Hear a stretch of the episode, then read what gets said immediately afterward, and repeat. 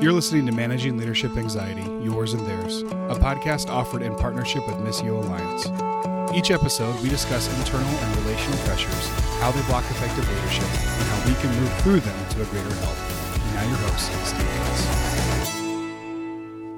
Well, folks, uh, this is the last episode of season six, and then we go into a little summer hiatus. So I'm recording this in May, and uh, this will be released in May of 2021 and then we'll be back with you late August 2021. We've been working hard behind the scenes to book guests for the fall. We've got a great lineup. Also, coming up in the fall, backed by popular demand, uh, a second uh, Aussie run. Nothing but Aussies for several weeks in a row.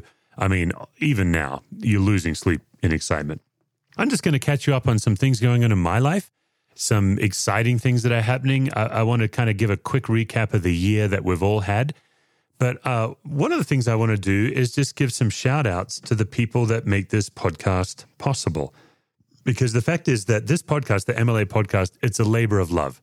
And it's a group of volunteers. Like, this is not a monetized podcast.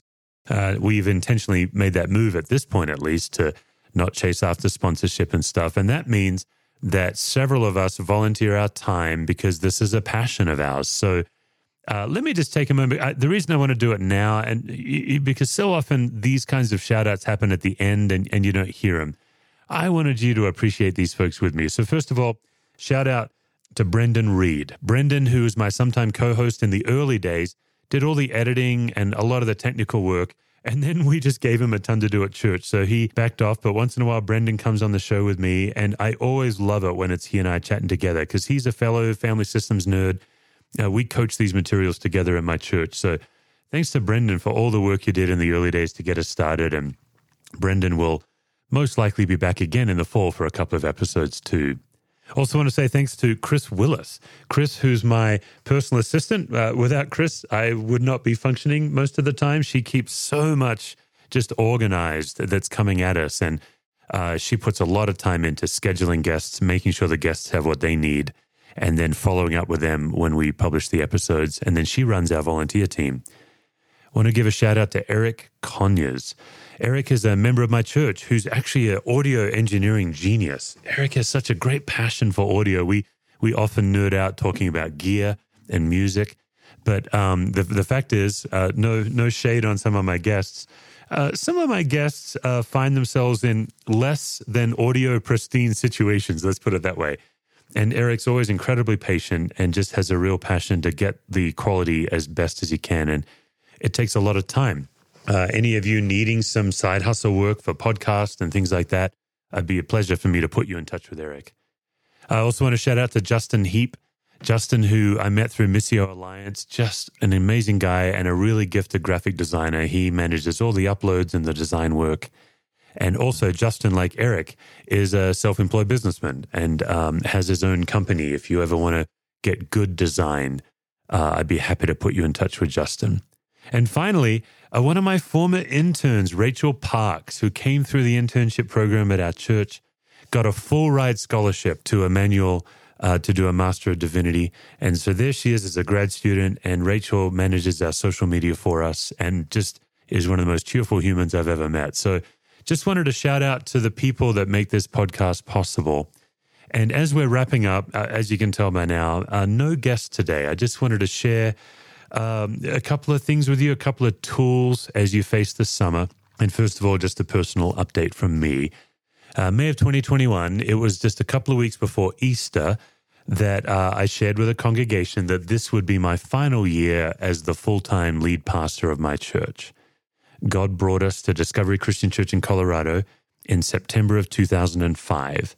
And Discovery was this amazing young church plant, about five and a half years old, about 150 people or so, including kids, meeting in an elementary cafetorium. That's what they called it, an elementary school cafetorium in the back of a neighborhood in Broomfield, Colorado. And I'll tell you this Lisa and I did not relocate our family. At the time we were interviewing, we were on staff at a really large church in Las Vegas, an amazing church in Las Vegas called Central Christian Church. The lead pastor there is Judd Wilhite, just a really fine, fantastic human being, Judd and Lori. And before Judd, I worked under Gene Appel. Uh, he was the lead pastor when I got there. Just another amazing guy, amazing human being. I, when I was at Central, I just learned so much from from great leaders. And so Lisa and I, we moved from a church of about 8,000, where I was just one of many associate pastors, and we jumped into being lead pastors. And uh, I'll tell you, you know, at that point, I'd already had 10 years of ministry under my belt. Obviously, famously now, I had been a trauma and hospice chaplain. I'd also done work on a ranch for teenagers that would get in trouble and they'd need to move to the ranch to kind of sort some things out. So it was kind of a crisis intervention deal. In Las Vegas, most of my associate pastor work was crisis intervention in one of the most under resourced cities in the world. So I had had some intense ministry experience, you know, not just not just any ministry. I had really had a lot of intense ministry experience, but the leap from the associate role to the lead role, at least for me, felt like a canyon-sized leap in pressure, responsibility, and expectations, not just expectations from others, but my own expectations of myself. I also think probably what made the leap pretty keen was going from a megachurch that was well resourced. You know, we had a communications department, we had IT, we had a catering department. I, I think back on those days where I would have an event and the staff on the church would just cook for it and have the room set up when I walked in. And going from that to a, a, a, tiny church plan of 150 that was portable and battling, you know, five years in, those of you who have planted a church five years in, man, it's tough. People don't say that enough that, that it takes, you know, a decade or so to really get a church plant established. And even then it can be perilous. So we came to this wonderful church plant five years in and lots of amazing people, um, but also lots of challenges. And, you know, suddenly I'm the IT department and I'm the photocopier tech and I'm the catering department, right? Like when just a couple of staff members in those early days, you do it all. But we came for the people. Uh, when we interviewed and were really praying, Lord, are you really calling me to be a lead pastor? It was the people we met where we're like, man, these are the people we would want to do ministry with. And we locked arms. That was 15 and a half years ago. And when I wrote MLA, it was because I'd been teaching the tools in the Managing Leadership Anxiety book. I'd been teaching those in my church for about eight years or seven years at that point. And a friend of mine really challenged me boldly that to publish it. And uh, as much as it surprised me, um, HarperCollins, Thomas Nelson agreed to publish it, even though I was completely unknown you know, it had taken so much energy to really help our church get established. I really was not doing any work outside of discovery. I mean, I was networking, uh, you know, just just the way that you know a lot of people in ministry, those of you who are in ministry. I was just another pastor that you probably knew, but I wasn't known as somebody who does systems theory and anxiety work because I'd kept that so localized to my church. So I published the book and amazingly, HarperCollins agreed to formally publish it, even though I had, I, I just laughed now because I had no platform. Like literally, before the book got published, there were less than 100 people in the world that knew that I specialize in this theory. And I, I guess what's also true is the act of writing the book really helped me forge the theory. You know, if, if Brendan were here now and some of my coaches that have been with me the longest, like Renee and Jimmy, if they had a microphone right now, they would say Steve teaches it much better now that he was forced to write about it than before. Like before, I would teach it a bit more ad hoc. Okay, so the book was coming out and I didn't have an audience at all. And I understand modern publishing. The modern publishers really, it's rare that they put much marketing behind a book, especially a rookie author like me. So I understood the deal. They published me, they put their stamp, but I'd, I would really have to market the book. And I don't like marketing. I don't like promoting myself. You know, my job as a pastor is to point to God. And so I was really wrestling with how do I do this and keep my soul intact? And so I remember listening to Ian Cron's podcast, uh, The Road Back to You, and, and the podcast he has now, Typology. And I thought, oh, what a fascinating model. He brings on guests to talk about his topic, right? Like the spotlight's on the guest, but he's still sharing his Enneagram wisdom through the guest. And it was, he, he has a great podcast. And so I thought that's what I could do. I could launch a podcast where we talk about leadership anxiety, but I'm really interviewing a guest. And I'll, I'll, be completely blunt with you guys. I launched the podcast to create an audience so that the book would spread. As is often the case, the, the way God works is what ended up happening is I got connected to, you know, maybe a quarter to a third of my guests that we have stayed engaged with each other. So, you know, obviously, half or more of my guests, they're very kind to come on the show. We have a great time, but then they go on the next podcast. But probably up to a third of my guests, I'd have to go back and count. We've forged, in, in a few cases, some pretty deep friendships.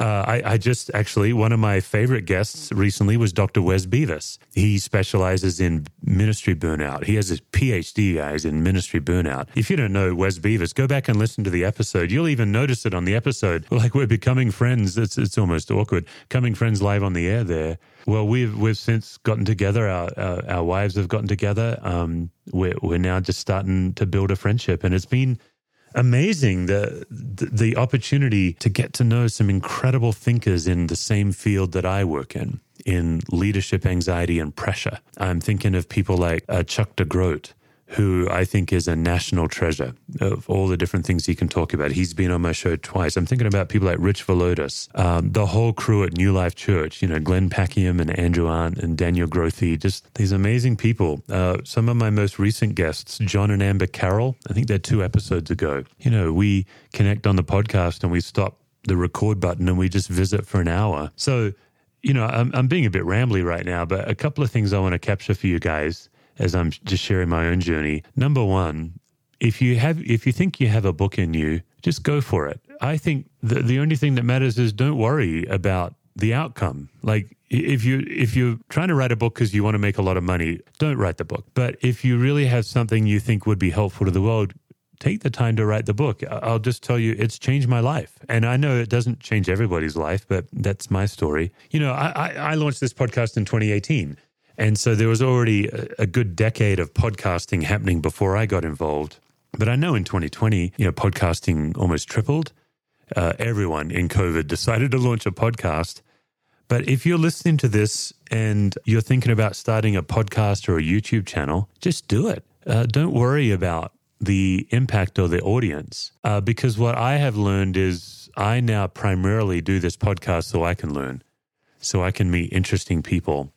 And I have learned so much. Yesterday, I hosted a masterclass with Chuck, Chuck DeGroat, with my wife, Lisa, and with Dr. Alison Cook, three experts on a theory I know very little about, known as internal family systems theory, or also known as parts of self. My wife's an expert in it, so is Chuck, and so is Alison, Dr. Alison. And it was an incredible thing that I just got to host a conversation with three really sharp people we had a thousand people register for it, guys. I mean, it was a free masterclass. So, of course, we get a good turnout for free. But I can't believe, like two years ago, if you had told me that I'd be able to email someone like Chuck and someone like Alison, and they'd say, Oh, we'd love to do that with you. It's it's been amazing. So that's part of my journey. Okay, so my book came out in 2019 and quite frankly folks, it had a really modest response, as expected. No one knew me, and but it had a passionate response. Like we didn't sell many books, but boy, did we get a lot of feedback from our, our readers.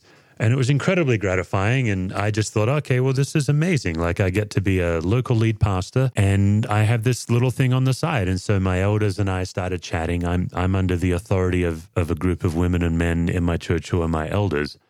And they're amazing people. Uh, they're, they're really a gift to me. And I know that not every pastor can say that.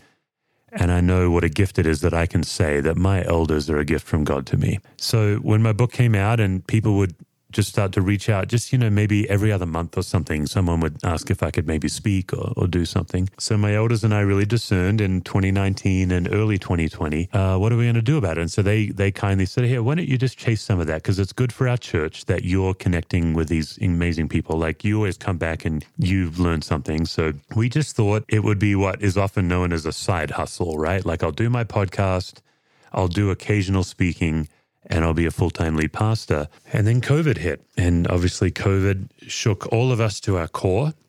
And the way I talk about COVID is it took things away from us and it gave things to us. Or maybe the better way to say it is through COVID, God stripped us of some things and God gave us some things. And I think in some case, there's some aspects of COVID that have just been so hard I know with our church staff, you know, we were not online. We had a podcast for the sermon, but we were not live streaming video. Now we are a pretty sophisticated live streaming multi camera setup where I know as people are coming back to our building, we are deciding to be permanently online as well. I know with our staff that with COVID, with temperature checks and contact tracing and all of that, it takes us like a third of the more time to do the thing that we could do quickly before COVID, right? I know with so many key leaders, I don't think this is across with all of our staff in our church, but our key leaders, we have gotten probably four or five times more negative feedback in the last year than usual because we know that every decision we make about COVID or Black deaths or political tension, which was really 2020 in a nutshell, whatever decision we make and whatever we say or don't say, there's a larger than usual percentage of people that are so anxious that they're targeting their anxiety toward us. So COVID really took a lot away, right? And it and it was a lot of pressure, but it also gave a lot. And one of the things that COVID uh, gave to me was needing my wife and I and our elders to really discern what to do with managing leadership anxiety because the requests through COVID escalated exponentially uh, to the point where it could no longer be a side hustle. I'd either have to just turn down 70% of the requests or I'd have to really look at my calling as a pastor. And I, and I know there's a lot of pastors leaving ministry because of COVID and because they're avoiding burnout or because they're burned out. But as my wife and I started praying uh, in the fall and we asked our elders to discern with us, we really were getting a sense of God that I, I'm not running away from something. And by the way, if you resigned from being a pastor through COVID, you and I are fine. I'm not. I, I don't I'm okay. Like, I think your emotional health is more important than what you do for a living. But also, what I also know is there are tools, whether it's my tools or other emotional health tools that are out there, that can really help you navigate the pressures that you faced in COVID. And that's really the second thing I want to say, guys. And ladies, sorry, ladies, when I say guys, I mean generic guys, as in humans. I know my long term listeners know that. But that's the other thing I want to say is COVID did not create the condition your soul is in it just revealed it. And I don't say that to make you feel guilty. I don't say that to add any shame, but just for you to take a sober look at your well being.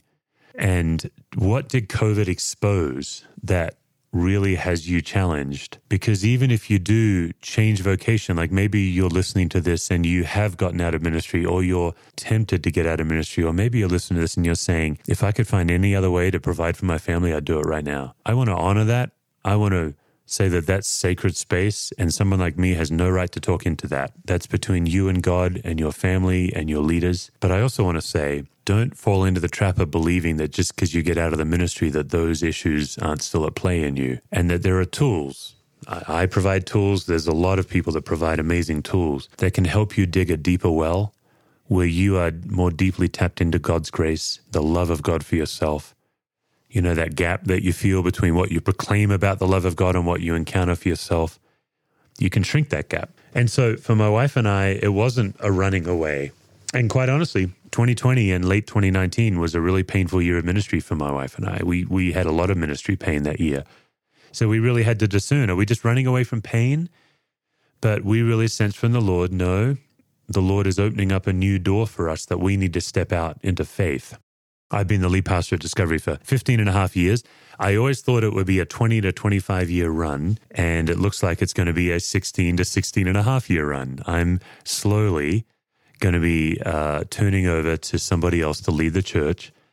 And the most likely scenario is I will stay in a very limited role. I'll do a little bit of preaching. I'll support the next lead pastor. I'll do a little bit of coaching, but very reduced role. And my full time vocation for the Lord is going to be serving Christians who are leaders, serving Christians in the workplace and the home place with leadership anxiety.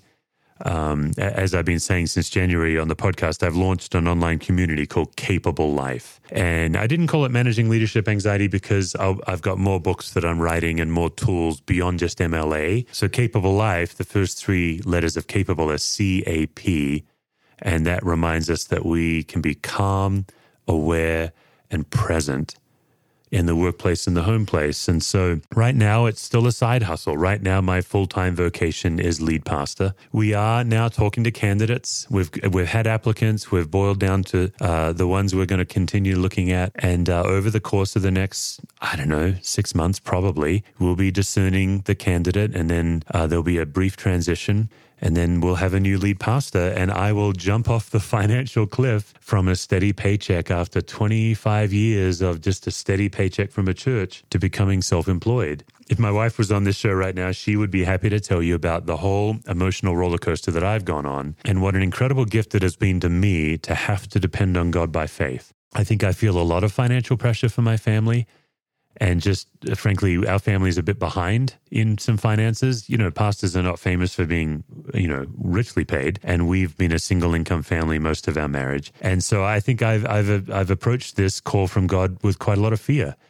And god's really been inviting me to trust god uh, because i'm i'm going from that steady work to uh, just just so you guys know, I don't have enough work to keep me busy full time in this. So it's not like I'm stepping off a full time job into a full time um, opportunity. It's that I'm stepping off a full time job into an opportunity that if I don't put more time into it to help cultivate it, it will never get to where it can be. I think what God is calling me to do, and it, it just humbles me to say it, and I can't believe I get to say it. I think God has changed my parish from my congregation who are profoundly precious to me, who I have poured 15 years of love and care into, and also 15 years of love and care into me.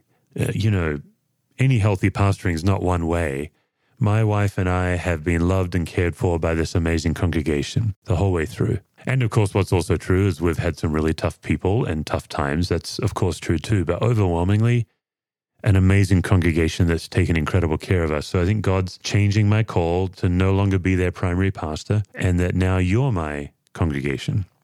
My congregation is now going to be Christians who are leaders, faith leaders, church staff, pastors, but also business women and men, and people in the medical profession, educators, and parents. If you're a follower of Jesus and you are passionate about being calm, aware, and present in the workplace and home place. I think God's called me to serve you however I can.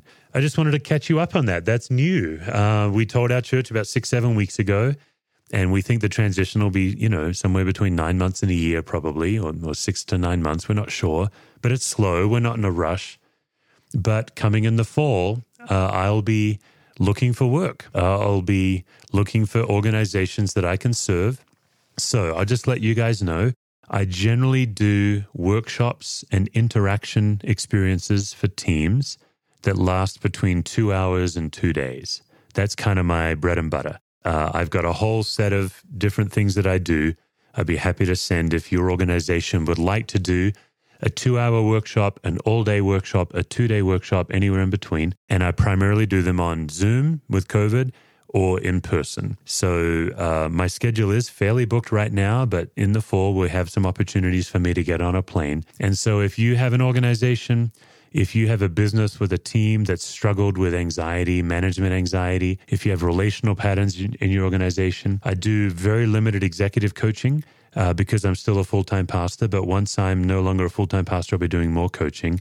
I also do one of my favorite things is like networks of people. So, like, for example, if you have a pastor network or a denominational network, I love coming into your network and just spending a day with you folks and giving you some tools. Be happy to send you testimonials of what I've done.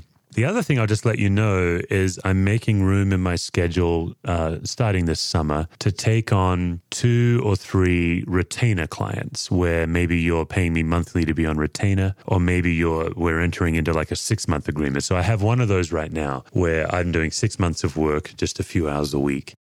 I just tell you that because I might be coming to you in the fall and asking for your help.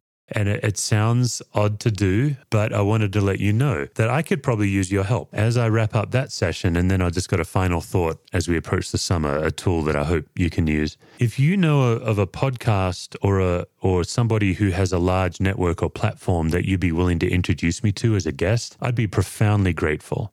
Some of you, in fact, probably most of you know who Carey Nieuwhof is. And I'll just tell you, um, I don't know Carey well.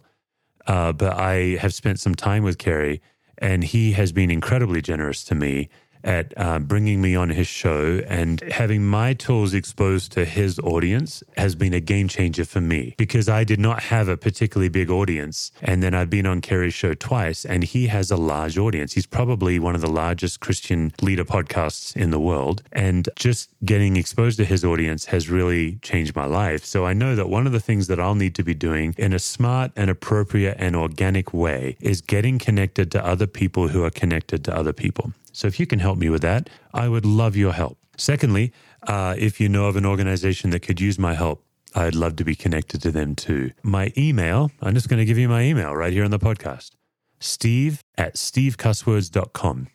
That's it. Steve at stevecusswords.com. Dead simple.